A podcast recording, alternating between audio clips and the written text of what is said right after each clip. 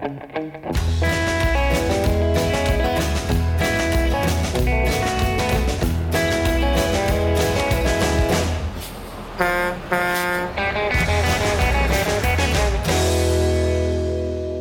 and welcome to On the Road with the Legal Talk Network. I'm Dennis Kennedy and it's a pleasure to be here with you. Today we're recording from the Expo Hall at ABA Tech Show 2020 in the center of the litigation analytics world for today, Chicago, Illinois.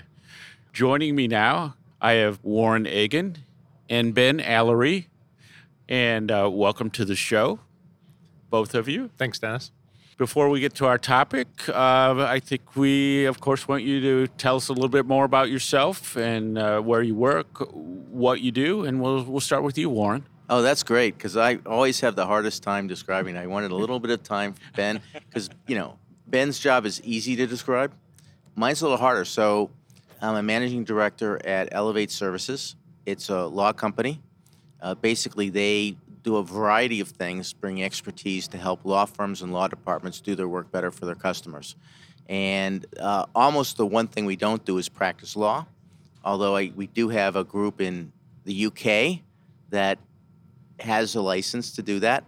And the wor- the group I work in is called Digital Strategy and Solutions. It's a it's a new effort. It's headed up by Brian Kuhn, who used to be at IBM Watson, and it's really about a combination of, of digital strategy consulting and uh, and digital solutions. So trying to find ways of helping the customers do the things that they, they want to try to do, and it's it's really fascinating.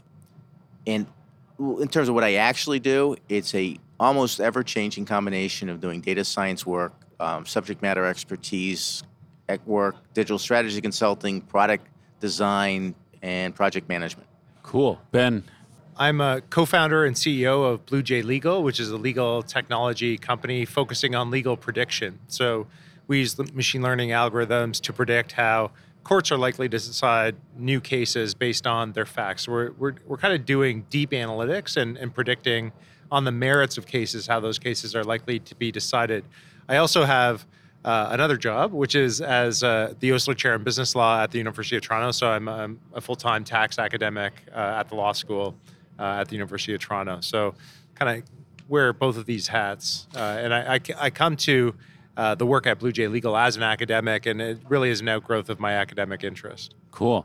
So, why don't you tell us a little bit about uh, what you were talking about today? And uh, I, I mean, I think our listeners know that uh, the world of litigation analytics is a hot, hot area. So, Warren, do you want to start us? Yeah, I guess we were talking. Um, we covered a broad variety of subjects. I mean, we really sort of started with the basics, these kinds of scriptive analytics that are available today from a, a lot of companies like you know Westlaw Edge and and Lex Machina and uh, Docket Alarm and and so forth. And we talked a little bit about how you could use those and uh, the dangers, like you know how what you had to be careful about in using that kind of information. Uh, we talked a little bit about how machine learning starts to tie into allowing you to do more advanced analytics. Uh, we spent some time talking about the more sophisticated kinds of things that you know Ben's company is working on. Ben could certainly describe that better than I do, although it is, I think, fascinating and certainly, I think where a lot of the analytics and legal case prediction are going to go. I think that accurately summarizes a, a ton of what we talked about. Really, what we know is that legal prediction is the next big thing that's going to happen in legal technology. Legal prediction is so, so powerful. And it really is the basis of virtually all legal advice that lawyers give. When, when an attorney's giving advice, it's based implicitly on a prediction about what does the law actually require in this circumstance. Now, that needs to be translated and contextualized for the client, but that prediction, that implicit prediction, whether it's a, as Warren was saying, it's a hunch, right? And mm-hmm. using current technology, often lawyers will have a hunch about what the law requires in a particular situation.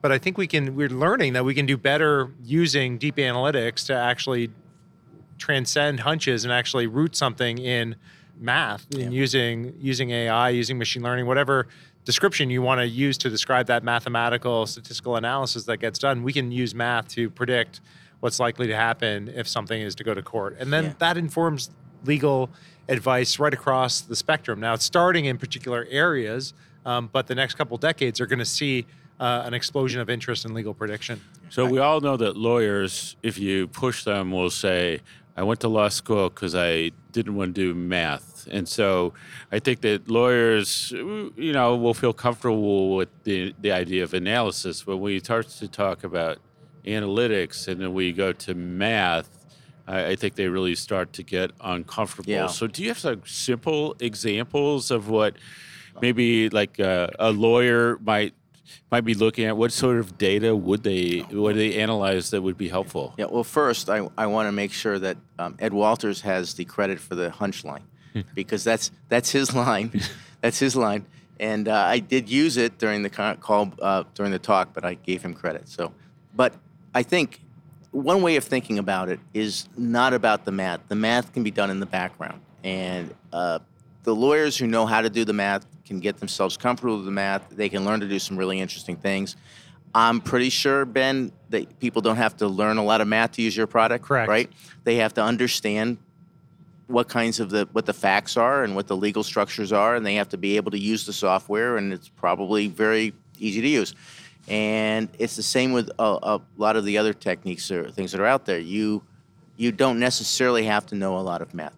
I would say this: I think it's helpful to understand the basic concepts behind statistics, the idea of distributions, and the idea that, in fact, you can compute exactly what's going on. Like that you can apply mathematical techniques. You don't have to be able to do the math, but you should be able to understand the concept of working with numbers. Okay. And then, Ben, to follow up on that, and maybe you can expand on it as well. Is so, so your customers, what typically are they they looking at that you would say, oh, we're analyzing this? Do you have uh, things that are either popular or that that people found really useful at this point? Yeah, so we we have products in market now in tax law and also in employment law, and so the kinds of things that that come up in tax litigation and employment litigation would be kind of core to what we're doing now. So I, I think a textbook example of this would be, and it, it applies in both tax and also in employment law, is is a particular worker going to be classified by a court as an employee or an independent contractor if push comes to shove, right? The the you know this chestnut, the Uber question, are gig economy workers going to be treated as employee or independent contractors? Naturally, there's a tendency on the part of gig economy employers to take the position that those workers are independent contractors and naturally you know those who are militating in favor of employee rights are saying no no these workers should properly be considered to be employees. And this has led to law reform in california and elsewhere. Just being clear about you know what demarcates uh, an, an employee from an independent contractor turns out that there's a rich body of case law in tax and also in, in employment standards uh, that addresses this question about whether a worker is an employee or an independent contractor. You can use our technology. We've done this. We've actually created a system that will allow you to predict with a very high uh, rate of accuracy whether a particular worker is going to be classified, is likely to be classified as an employer or independent contractor based on the specific facts of that interaction between the hirer of that worker and, and the worker themselves. Ben, do you have people using the software not for litigation, but for literally thinking about how they structure their employment processes? Yeah, so people use the software for planning purposes and for compliance purposes and and yes of course it's useful in litigation. Almost the best use case though is in that planning context where uh, a, a, corporation comes to uh, a law firm and says we want to hire all these workers. We're worried that we may not get it quite right and create some you know significant potential liability in the future. Let's just address that up front let's do our due diligence. Let's document this. Let's put this in place. We don't want to pay a fortune for a, a full-blown legal opinion but can you just right do like a, a, a quick scratch and sniff on this one and tell me if if this is going to pass muster if it's examined sometime and, later. And you can give them some sort of risk assessment. I mean, this is something we talk about a lot at Elevate, which is the idea of of the practice of law being less about resolving disputes and more about risk management and risk avoidance. So bringing sort of moving moving the activity of the lawyer further further in time, earlier in time to uh, you know where you can really uh, avoid problems and being able to give people a number is a really big important part of that because traditionally if you just simply somebody comes in i want to do it this way and you say ooh that might be a problem well that doesn't mean a lot to a businessman, right? All you're doing, and they may view view you as a blocker, or you're just standing in the way of me doing what I think I need to be doing to be successful in my business. If you go and you say to them, the way you're structuring this, well, if it gets into court, you have a 75% chance of losing, and when you lose, here's what it's going to cost you, and by that point, right, you can get the, the numbers out. They may still go ahead and do it, but at least they can make an informed business decision. Yeah, I mean, it, to me, it's uh, what's interesting is exactly what you're saying. It's sort of like where the creativity comes in. You go, okay, so I have this information, and in a way, now I have some evidence. So mm-hmm. instead of, like you said, instead of a hunch, an assumption, I actually have something there, and I can make some kind of assessment. And what I like here is, you might originally think you're going in and looking at, you know, uh, the probability of a litigation result, but it turns into like a risk management or like an em- employment helper tool right. for your client. That's super creative. Potentially creates a, a, a, new business, new business model. So, so I love that, and I'm, I'm glad you guys emphasize that. So, one one thing I think is interesting when you look at the analytics, and I know you guys were talking about the the predictive ability. Um, it's kind of interesting that we have all this historical information and then we have to kind of make a flip to say, okay, what's that going to tell us going forward? And I guess that's where the, the understanding of predictions and or statistics in your your tools help you to say, I have like a, a confidence level of what's happening or some possible scenarios. How do you how do you guys work with that and how should people start to think about that? Say, how can I move from historical to predictive? you have to start with the historical. I mean, that's really what it is. You have to start with the historical, and then you have to manage to find the way of linking up the historical data with the outcomes. And that, that sometimes is the very difficult thing to do. Particularly, you have to do it at a litigation level to a large extent, right? And you have to you have to be tracking that information somewhere. And that's something that I think a lot of companies and or, or law firms are really struggling with still is how do you collect that information? How do you store it? And how do you link it up? And how do you deal with the fact that some of these things take long time frames? So it's definitely doable. And I think we're getting there slowly.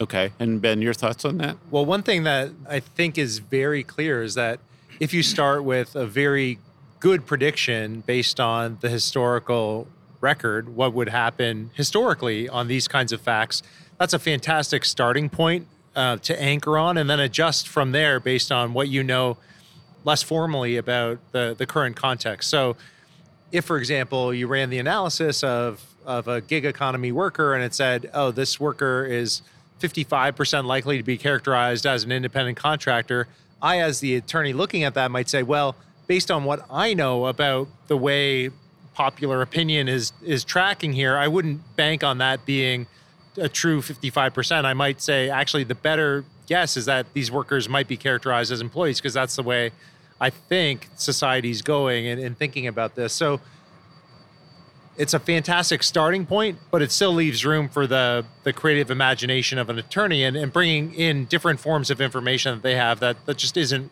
represented on its face in the historical record. Yeah, it's like the AI notion. It's not the AI is the smartest or the human is the smartest. It's the combination of the right. two that becomes right. really interesting. So one area of the analytics that really interests me is the is the movement. I don't know whether you, I hope you guys can speak to this because that's what I want to hear from you. Is uh, as we move from that data we have and looking at it to the litigation funding, litigation financing world, and the interest in the money that's going into that. What are you What are you guys starting to see there? You know, a lot of litigation funding is not built upon base analytics, but we're starting to see a couple of companies that are doing that. I think it's a really interesting question mark. One of the things about litigation funding is there's such a such difficulty in understanding what things are actually worth that I think it's been a fairly profitable area to be in if you can get the customers. And the reason is because you've got this this risk gap, right? So essentially you can charge a lot of money for that funding. And I think as it becomes more refined, it's going to be cheaper. Whether you find more people or less people coming into that particular re- field, I, I, it's it's it's a little hard to tell. So it's it's hard to know where that'll go. What are you seeing, Ben? I think it, it's clear that there's room for a lot of growth in that industry. And I think as we have better tools for, for assessing risk and financing uh, litigation, it, you know, I, I think there's going to be a, a, ton more growth um, as those frictions kind of the, the imperfections in the market kind of recede. We're just going to see, I think, a ton of growth in that direction. I know some commentators look at this and, and say, well, really, uh, this legal tech is really going to make law into a fintech kind of space. Uh, I don't see that yet, but I can imagine that that being a path that this goes down. That's a great note to end on. It's, a, it's just a way, it sh- illustrates some of the pressures from technology and other places that are, are really kind of coming into the legal profession as a whole. So uh, we've reached the end of the road for this episode, uh, somewhat unfortunately, because I'd love to keep talking to you guys. But uh, I want to I want to thank you both for joining us today. So thank you, Warren. Uh, thank you, Ben. And if our listeners have any questions or wish to follow up, uh, how can they find you, Warren? Uh, well, I'm at, at analyticlaw.com, and they can certainly find me on LinkedIn. And uh, thank you very much, Dennis, for having us. And Ben? They can find me at bluej.com, B L U E J, just the letter J.com. All right. And uh, we also uh, want to thank our listeners for tuning in. If you like what you heard, please rate us and review us in Apple Podcasts, Google Podcasts, Spotify, or your personal favorite podcasting app. I'm Dennis Kennedy. Until next time, thank you for listening. If you'd like more information about what you've heard today, please visit LegalTalkNetwork.com. Subscribe via iTunes and RSS. Find us on Twitter and Facebook, or download our free Legal Talk Network app in Google Play and iTunes. The views expressed by the participants of this program are their own and do not represent the views of, nor are they endorsed by, Legal Talk Network, its officers, directors, employees, agents, representatives, shareholders, and subsidiaries. None of the content should be considered legal advice. As always, consult a lawyer.